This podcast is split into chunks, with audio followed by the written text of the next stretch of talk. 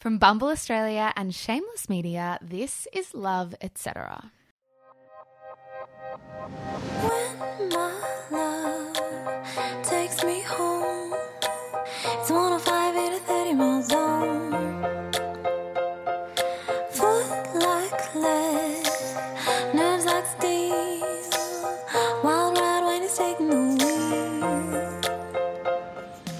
worry that you're not with the right person? Does your mind wander into thoughts that maybe, just maybe, the grass is greener on the other side? There's a chance you might be falling victim to FOBO. Welcome to Love, etc., where your hosts, Michelle Andrews and Zara McDonald.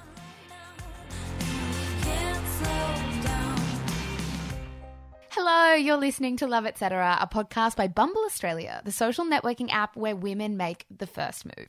Today we're talking about FOBO, but before we tell you what it is, we asked you guys, do you actually know what FOBO is? FOBO. I know what FOMO is, like fear of missing out, fear of being, alone, of being FOBO. Yeah, FOBO. I've heard of it before. Objectified. FOBO. The only thing I know close to that is FOMO, fear of missing out. So I'm guessing it's something along those lines, fear of something out. I actually have no idea. Like my brain goes to boyfriend or something or boning. I don't know. that's, that's like I have no like it's obviously fear of something out, but Fear of. Ooh, that's that's rough. Uh, I was gonna say fear of boyfriends, but I can't think of like the last one. Fear of I don't know boyfriend obtaining. I have no idea. All right, Zara, apparently these guys are convinced that FOBO is about boyfriend obtaining. Why don't you educate us all? What is FOBO? So FOBO is not fear of boyfriend obtaining, which but that does actually sound like a very legitimate fear. like it, it sounds like a mood. Uh, FOBO is a term that was coined by venture capitalist Patrick McGinnis, and it stands for fear of better options. Patrick McGinnis actually also coined the term FOMO. Good old Paddy, venture capitalist, yet coining all of these pop culture terms. Who would have coined, thought? he coined them in 2003 as well when he was at the Harvard Business School. So random. Like, out of all the people to come up with FOMO and FOBO, it's old Patrick McGinnis. I'm also very intrigued as to how you coin a term. Like, could we just coin a term about boyfriend obtaining, and how do we put that into the public consciousness to make sure that anytime anyone ever attributes that, it's back to us? We need to make it different. Terrified of boyfriend obtaining. Tobo. Tobo. For a little bit more detail before we actually dive into how this relates to love, according to Tim Herrera of the New York Times, FOBO gives a name to that spiral we fall into when we obsessively research every possible option when faced with a decision, fearing we'll miss out on the best one. kind of like when I just bought my uh, new Samsung fridge. Did you spiral and think that there are a million different fridges you could be buying? Yeah, well, you saw me spiral over the fridge, but more importantly, you saw me spiral over buying a rug. See? I was bombarding our group chat with Annabelle, who works with us at Shameless Media, for a full day with rug options because I was terrified about buying the wrong rug. And now that I've bought one, I'm still terrified there's a better, more suited rug for me somewhere out there. It's incredibly pervasive. And McGinnis had this great quote where he said, We have this tendency to keep stretching out the decision making process because as human beings, we are hardwired to optimize. We have always looked to get the best things we can as sort of a survival of the fittest. I love that. So, when it comes to love and heartbreak and relationships, what we wanted to do when it came to FOBO is we wanted to get a sense of how you guys felt about your relationships, past, present, even future, and whether you guys ever felt this sense of perhaps the grass is greener, perhaps there's something else that might be better for me out there. Exactly. So we did a whole bunch of research on more than 2,000 Love Etc. listeners about fear of better options. We didn't use the FOBO acronym. We didn't even utter the words fear of better options, but we asked you questions that were completely inextricably linked from what we're about to talk about. Exactly. So I think it was nearly 2,300 Love Etc. listeners at the time of recording answered the questions in this survey. And the first question we asked Mish was Have you ever considered that someone who isn't your partner could be better suited to you?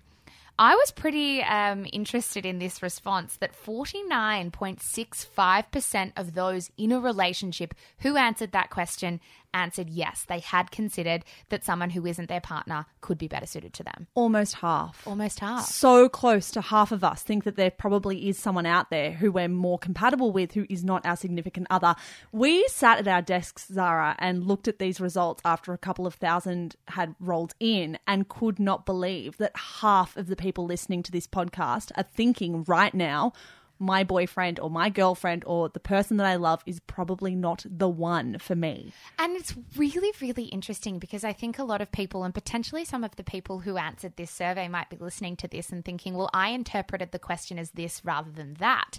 And I think that's where these kinds of surveys get so interesting and these conversations get very interesting because it all comes down to how we consider love, how we consider our partner, and whether they actually answered that as, I think there's someone that's the one that's out there that's not the person that I'm with, or they're simply answering it as, yeah, I've thought about it, but I'm really happy with how I am. Absolutely. We are actually going to dive into some of our favorite responses from you guys because after asking you the question, have you ever considered that someone who isn't your partner could be better suited to you?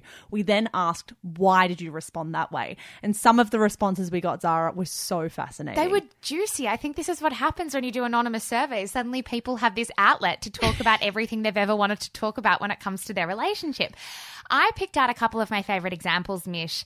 Um, one of the first ones that really stood out to me was this from an anonymous Love Etc. listener who said, I worry that there is someone out there that I could click better with, that Spark would just be there and it would be passionate. How do you think about that? Because this one really spoke to me because I started to consider that concept of spark and whether it's a real thing. I personally think the spark is a real thing because I think I've felt it. And I think the biggest difference between my current partner and previous partners and previous men that I dated was the spark is there now and it wasn't there with other guys per se. Or perhaps I've only ever had spark with a couple of people across my entire life. I've definitely had crushes on people or fallen for people, but that spark, that instant connection, that clicking feeling where it's almost like you click into each other and you get each other. I haven't had that with most of the people I've dated across my life. So, I mean, there's a lot of literature around about this. Some people want to debunk the spark entirely and call it bullshit and say they're very, very happy with their life partners and there wasn't the spark there from the beginning, that the spark was something they had to work on. For me, I do believe that it's something that's important in a relationship. What about you? Yeah, I agree with you. I think it's, for me personally, incredibly important. But I guess it always comes down to this age old concept of a spark for me might not be a spark for somebody else. Like, we don't know how everybody else is feeling. So, my definition of a spark to me matters. Mm. I was interested in whether you actually think that a spark can be built. I don't know in my personal life if I would want to stick out a relationship if the spark had to be built over a really long stretch of time. But I do understand this idea that the spark needs to be built over a few dates. Like you need to actually understand who this person is before you even have an understanding of whether there's a connection there. I agree with that. Personally, it's never built for me. It's been something that's there from the get go or it's not there at all. But I do not doubt people tell me all the time that they've built the spark. So I'm not going to deny that. What about this idea of love being passionate? Because that's the other thing this listener said that my love would be more passionate. Oh, It's a hard one. I think I'm not surprised that this listener's having fear of better options. If she's feeling like there is no spark and there's no passion, then of course you're going to start thinking, could I find everything I've got in this relationship plus those very important things with someone else? I think passion, though, surely realistically ebbs and flows over time, like I love it does. I would love to know how much this listener, I mean, if she's listening to this right now, please reach out and tell us. I'd love to know how long she's been with her partner for, if it's a really long term relationship, because I agree with you. I think if she's been with this man or woman for five years, then perhaps it's just part of the natural ebb and flow process. They're just in a bit of a down period and it'll spike right back up again. They'll be having sex every single day.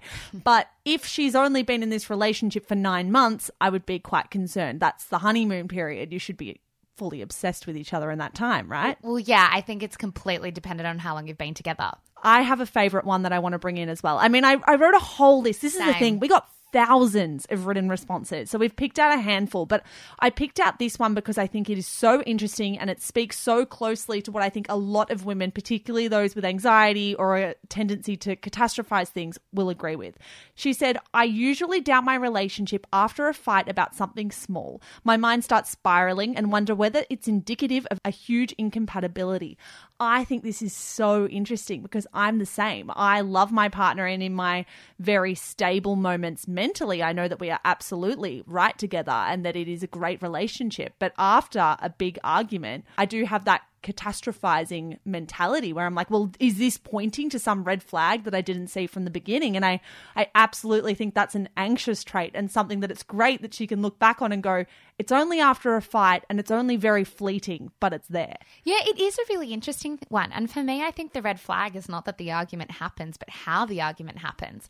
Like if you're having questions over your relationship because you're both butting heads and there's a real stubbornness to both of you and you can't actually communicate in the moments when there's fire and anger and clashing, then I do think, yeah, it's kind of natural to leave that argument and think, well, what if what if I could find someone that could fight with me more compatibly? Mm. Not the fact that you're not fighting at all. Mm. Well, that's the thing. If you're having fights, you're going to have that in any relationship. You're going to disagree with anyone in any relationship. And I also think this ties into how we see relationships on social media. We never see those perfect, happy, blissful couples fight.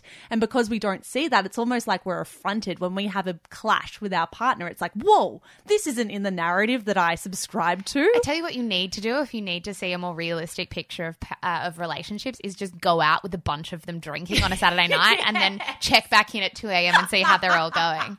Hey, one of my other favorite ones was I think there's always better and worse out there, but the grass is greener where you water it. Love that. And I think it's an incredibly realistic way and not a particularly unromantic way to look at love and your relationship. There probably is always better or worse out there. Like, how can anyone be fundamentally sure that there isn't better or worse out there? But if you want to put the effort in to keep the relationship alive, isn't that a really good sign to start with? Yeah, and a testament to what you're building together. I've got another one that's in a similar vein. This listener wrote, I know logically there are millions of people in the world. Surely there is someone that on interests, lifestyle, characteristics may be better suited to me right now. But I'm not interested in them. I'm willing to make things work with my partner. I have never been happier. I am so content, supported, and loved every day.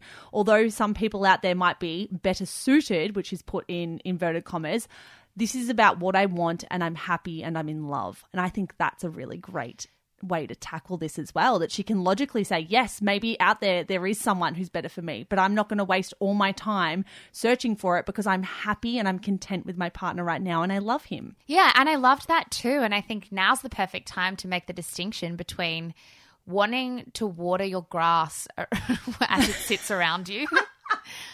to tend to your garden. Yeah. Oh my god, the the, the places you could take this metaphor, um, or settling. Like there is a difference, and I think it's really important uh, to to get into the mindset of like, am I watering this because it's the easier option, or it's because the option that I want, and is it the option that I want because it's the easier option? Like you can really spiral having these thoughts. You absolutely can, and I I don't imagine there are many people listening to this who haven't spiraled in some way, shape, or form around this. But I do think there's a distinction between recognizing that realistically there is better or worse out for you and wondering if your partner is the right fit for you and your life. And it also depends. Are you searching for perfection? Because no matter what, perfection is not out there. Even if someone seems like the better option for you, they might only seem that way for the first six weeks. And then you realize the same issues and the same mess and the same chaos of life is still there. If you're searching for perfection, you'll probably always have fear of better options. If you're searching for contentedness, you probably won't. Yeah, and if you're happy and in love and are treated well in this moment, then that's the only thing that I think matters to me. Mm. That is really the only thing I'll ever measure it by.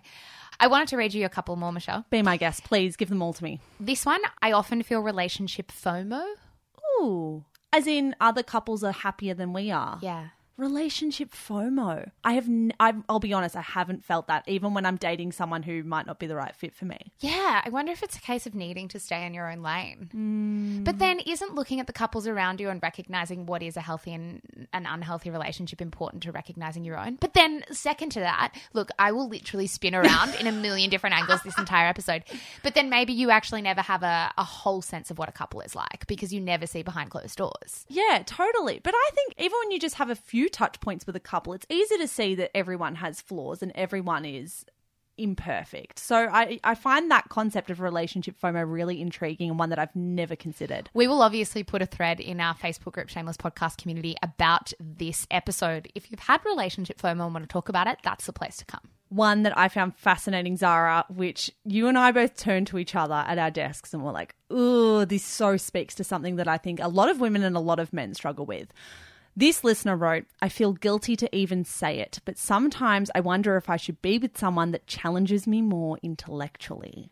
Ah, This, this is something. This is so something. This is such a feeling that so Yeah. many people experience. this person's definitely tapping into something because it's also something that so few people feel like they can say aloud because you feel like an arrogant wanker for even thinking it or feeling it or saying it.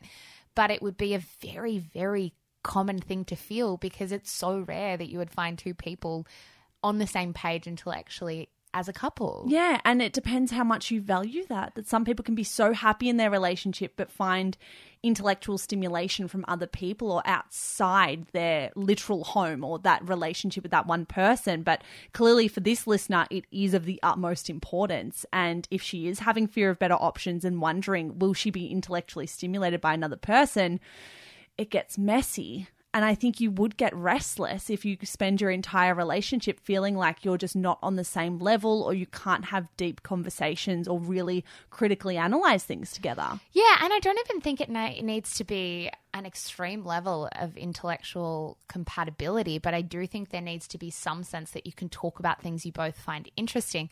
The other element to this is that if this person is a monogamist and wants to spend the rest of their life with this partner, then I do think it's a huge consideration. Like, where are you going to be at 60 or 70 if you're still together and having these conversations? Like, I personally desperately hope that I get to that age and if you're friends are starting to die and you don't see anyone as oh much and everything starts coming to an end that you have a companion hopefully there that at the very least when everything else starts to fall away because everything does fall away you can hold on to that We've got two more examples. I'll give you mine, Zara, then you can give me your last one. Mine is I often think that I may have been better off with my ex, who unfortunately passed away. My current partner is definitely who I see myself spending the rest of my life with, and he's incredible, but I will always think, what if? That is so tricky, especially grieving someone who's not around anymore. You may be remembering all of the best moments you spent together, looking back on everything with rose colored glasses, which of course you will. You're going through grief and you're loving someone who's not around anymore. But that complicated dynamic of missing someone who's no longer here in both their positives and their flaws is so murky. yeah it's a really hard comparison to make and one that i don't think anyone could do properly or fairly and it's completely natural. I also think in the same way that this listener is probably looking back with rose colored glasses as we all would you're probably projecting into the future uh, a potential future that may have been way happier than it could have been. Um, all of these things can be true. But and, and then i guess it comes down to that concept of soulmate like was this person better suited to her than the person she's with now, or does it just seem like that with hindsight? It's so, so tricky. But I think some people often, a, couple of responses we got about this, Mish, was about exes as well, that I loved them more, but they were a worse fit for me. And I find that a really interesting concept, but that, that maybe they don't love their current partner as much as their last one, but it's a better fit. It's a weird thing to get your head around. Yeah, it really does seem like a thread that a lot of Love Etc. listeners are in relationships now that might not be as passionate, like that earlier listener we discussed, but they're healthier. And if the relationship is healthier but less passionate, does that make it better or worse than the one that was maybe a bit toxic but fiery? It's yeah, such and an passionate. unusual- Like we Yeah. come back to passion again. Yeah. And I guess, I mean, the underlying thread through all of this is there's really no right or wrong answers. Like Mm. nobody knows what the answer is. I guess it just comes down to priorities. Like what do you prioritize in a relationship and what is worth sticking out? The last one that I wanted to bring up with you, Mish, was from a listener who said this may be extreme, but I often envision entire possible lives with other people and how it might pan out. I do wonder if there's a lot to be said for how you think about your own life and your own future when it comes to the longevity of your relationship. Like mm. how you think about the future might be quite indicative of the health of your relationship now. Do you think that? Is that too simplistic? No, I think that's bang on. I think it's fascinating. And thank you to all the people who sent us in their responses to this question because it was illuminating as far as millennial relationships go. Yeah, and what we'll do in the uh, Facebook group Shameless Podcast community once again on this thread is we'll break down these stats once again so you can see them with your own eyes and see how everybody else answered. Coming up after the break, how FOBO infiltrates all aspects of our lives, not just our romantic relationships. But first, it's time for a bumble break. Mish, many of our Love Etc. listeners might already be on Bumble by now, but is there a way they can Bumble better? Absolutely, Zara. Did you know that Bumble has recently designed the ability for you to show others what you're passionate about and filter for like minded individuals? I love this so much. When editing your profile, you'll see you have the option of adding icons that indicate your interests. You can add icons for the parts of your life that are especially important to you, like your form of faith, your political leanings, and or your lifestyle preferences. I love that. It's really important to me how someone leans politically, so I would definitely include that when I was searching for a friend, say. Oh, totally. We're also loving Bumble's extensive list of gender options, which allow new and existing members of the community alike to identify beyond the binary. And don't worry, if you're feeling a little nervous or stuck, you're not alone. The Bumble team have done the heavy lifting and found simple, easy ways to get the conversation flowing with your new match. Bumble's handy conversation starter generator takes into account how highly you value kindness, ambition, humor, honesty, and adventure to curate your perfect first message. Oh, it's like the bane of everybody's existence. How helpful is that? And then when you're tired of it all and need a break from your phone, like we all do from time to time, Bumble has a snooze feature, allowing you to step away from the app for a few days while saving all your matches. So many ways to maximize your time on the app and get the most from Bumble in every possible way. Download Bumble today and make the first move. One app, three modes, one mission. So, Zara, we did ask the question of whether our Love Etc. listeners had considered a life with someone who wasn't their current partner. The next big question that we asked them was how do they actually consider a life partner? How do they define a life partner? And they are very, very divided. Absolutely, they are divided, but I guess that's probably the theme of this survey.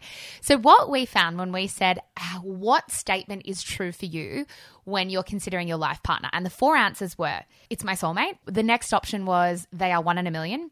The next one was someone they are really, really compatible with. And the last option was someone they like living with and who has a similar life plan to them. 54.62% of respondents said that they considered their life partner to be either someone that's just really compatible with them or someone they like living with and who has a similar life plan to them. So, the majority of Love Etc. listeners are a little bit pragmatic, I'll say that, and realistic when it comes to considering a life partner. And that, yeah, the idea of soulmates or one in a million is really romantic and nice and almost plucked from a fairy tale. But the majority of young women aren't thinking about that when they're choosing someone to spend their life with or get married or settle down and have kids. What they're choosing is someone they're simply compatible with that they don't mind spending time with. Yeah, someone who is easy. And I say that in the best way possible. Like, love should be easy. So the other, just over 45%, say it's either your soulmate or one in a million. So less than half do think it's that really sort of magic meeting of souls or people. Less Almost than half. finding like a unicorn. And I mean, we're saying less than half, but it's pretty split still. What have we got? Was it 54 46? Yeah, 54 46. We're very divided Yeah. down the middle. Yeah, so it was 20% of survey respondents said that their partner is their soulmate, and 25% said they considered them one in a million. I'm curious, where do you sit? I reckon maybe one in a million. Mm, I think we're both a little bit on the romantic side of things, which is probably why we pitched a romance and love and relationships podcast. We are probably a little bit dreamy when it comes to love and relationships. I was the same. I answered this survey myself and I said one in a million. However, I was pretty close to answering the third one down the ladder, which was someone I'm just really compatible with that I love living with. This is where I find it really interesting because you skew from one in a million down to really compatible with, and I reckon I'd skew up, but maybe not for the reason that people would think. Like, I would skew up to soulmate because. I think it's how we consider perspective rather than the words in question here. Like, what actually makes a life partner? How do we define a life partner? Yes, some people consider a soulmate to be a person they were destined to be with from the moment they were born, and others consider their life partner to be the person they are just really compatible with and happen to cross paths with at the same time. But I do think that there is a kind of beauty in still stumbling on the person that you're compatible with. Like, I You're such a romantic. no, but do you know what I mean? Like, even if there was 100 million people for you in this world, Michelle, that you could have ended up with a 100 million people, there is still a reason that you ended up with the one that you're with now. Oh. So, isn't there elements of soulmate-ness to that? Well, are you telling me you believe in fate? Well, that's exactly where I'm going to get to because I'm like, I don't know. It depends entirely on how you consider fate. Like, whether you consider that everything happens for a reason or that every choice you make could take you on a different path. See, I'm more thinking that there are probably a couple of handfuls of people around the world that I'd be very compatible with. And I am very, very lucky that I met someone who sits in that handful of people because I'm extremely happy, but I don't think it was fate. I really don't believe in fate. No, nor do I. And this you is believe in soulmates? No, no, because this is purely a definitional thing for me, right? I think that a soulmate is not the person I was always destined to be with, but the person I was always going to end up with would be my soulmate because they were the one I eventually ended up with. Does that make any sense to you? So you're reverse engineering a soulmate. Yes. Don't you think that makes perfect sense? I think so because it's like, well, there are a reason that you two choose to work at this. There are a reason that you two choose to come together and spend your life together. There has to be, even if it's just someone you like living with and having kids with. There's a reason that you end up together. I'm going to take you off this hamster wheel of just I know, cognitive dissonance right is, now. Like it's it's it pu- it really does come down to philosophy. Yeah, it does entirely. And I wonder, speaking of philosophy, we said in the first question that have you considered a life with someone who isn't your current partner, that we had almost 50%.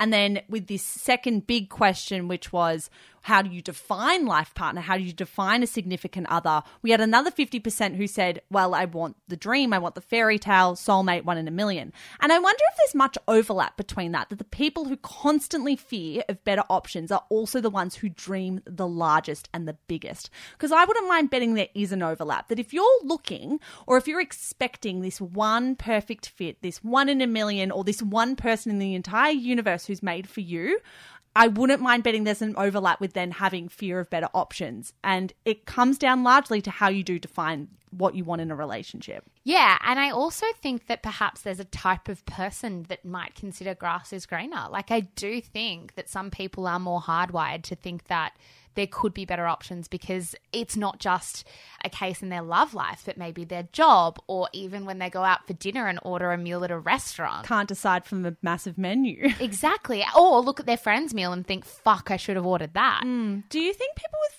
FOBO are the most likely to cheat? Uh, no. Really? Because I think they are. I think if you're a massive sufferer of FOBO, fear of better options, fear of the grass being greener, you would be more likely to stray outside of your relationship and almost try things with other people on the side. Let me rework my answer. I don't think there's a direct correlation between having FOBO and cheating. I don't think that just because you have FOBO, you're therefore going to cheat. I don't think it's cause and effect, but I think there's definitely Maybe- some no, kind of correlation right. there. Yeah, you might be absolutely right because they also think maybe just to argue against myself for the hundredth time this episode, We should just title this episode Zara Spiraling for 40 minutes. I do think that based on some of the responses we got, right, which were I am in a relationship and I'm happy enough, but I've met a friend later in life and now we're really mm. close and maybe they were my soulmate, but I'll never do anything. There is a sense of romanticism about maybe having an affair.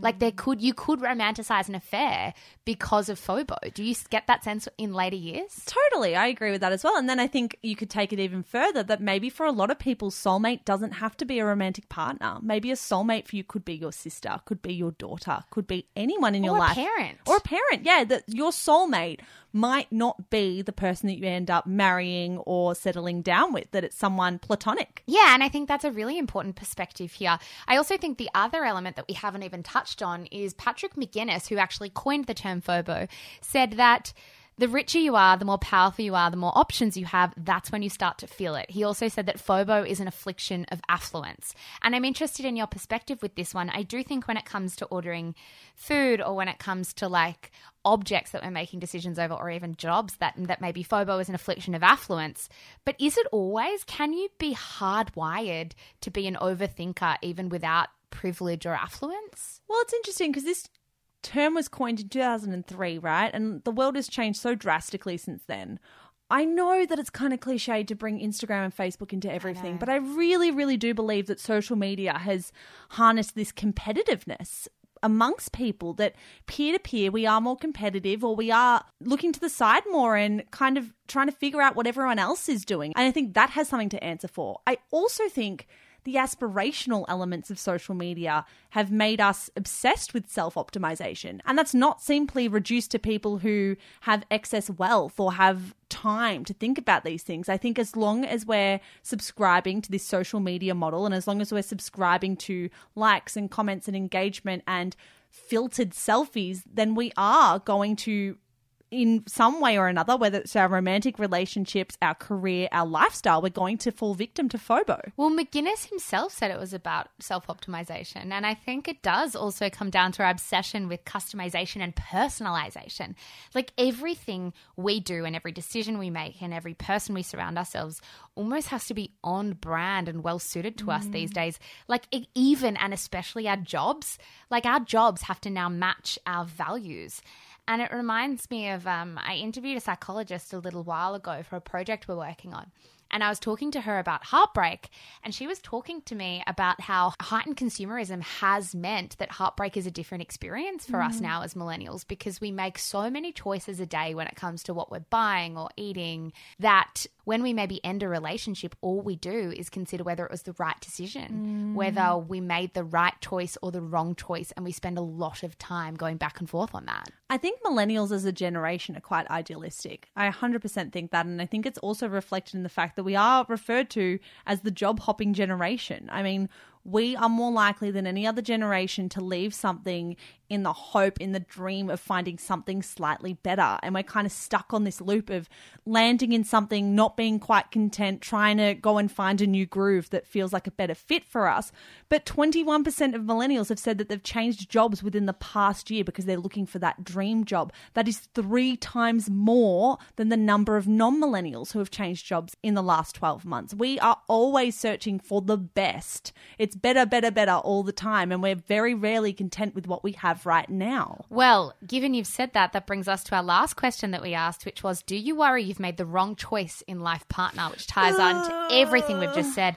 And nearly 27% of those in a relationship who responded said yes. 27% think they're currently with the wrong person. It's FOBO everywhere. It's yeah, literally a quarter, more than a quarter of you guys listening right now are scared you're with the wrong person. You do think someone better is out there. You are suffering with FOBO 100% in your romantic relationship. And then add on top of that, how many Love Etc. listeners think they're in the wrong job or think they're in the wrong apartment Or friendship group. or friendship group think they haven't found the right best friend. It's it's such an interesting psychological phenomenon that we're all struggling with this idea that we don't have the right one right now. But are we ever going to find the right one? And how do we then rewire our brains to just be happy with what we've got? But then on the other hand, maybe it isn't the right one and maybe you should go and look for something else. Exactly. It's like I also don't want to encourage people to be in shit relationships if they're not being respected or, or being loved well enough. All of this chat about like self optimization and finding the best, all it does is actually make me just want to be average live averagely. Yeah, I think there's such beauty in living a vanilla existence. I just want to live quietly now. Like I just want to exist without unpacking why the decisions I've made are the ones that I've made. Mm. Like it's a stressful thing to think about. I've spiraled for the last 40 minutes. I want to lie down and eat some like really creamy carbonara or something. If you are listening to this and you are also spiraling, and if you're wondering if there are now better options for you out there, please come and speak to us. I do think, Zara, closing argument, come into the Facebook group, but my closing argument to this entire episode, and it is cliched again, I really think it boils down to whether or not you are happy and content in your life right now. Are you feeling at peace? Do you feel like your best self? I think that's the best way to look at this. Do you feel like your best self with your partner? Because to me, my personal definition of a life partner is someone who I'm a teammate with. We had Zoe Foster Blake say that on an episode of Shameless lately when we interviewed her, that it's a teammate. And I love that definition. I think it's the same for me. I feel like in my relationship right now, I am my best self. I feel like me when I'm around my partner. I feel like we're a team. I feel happy and content. And I'm absolutely not about to throw that all in the bin to go search for something that belongs in a fairy tale and probably doesn't exist in the real world. Yeah, and I think the main factor of that that sticks out to me of what you just said is this idea of living in the present. Like I know we hear it thrown around a lot, but I think if you're spending that much time spiraling over the past and the future, the only thing you can actually control is the right now. And if that we're happy enough right now and we feel like we're treated well enough right now, then most of the other shit works itself out. Yeah, and self optimization is great, but if you're your best self right now, that's all that matters. Love Etc. is a production from Shameless Media. Sign up to Bumble Australia, the social networking app where women make the first move towards friendship, professional, and romantic relationships. We will see you guys next Friday. Bye.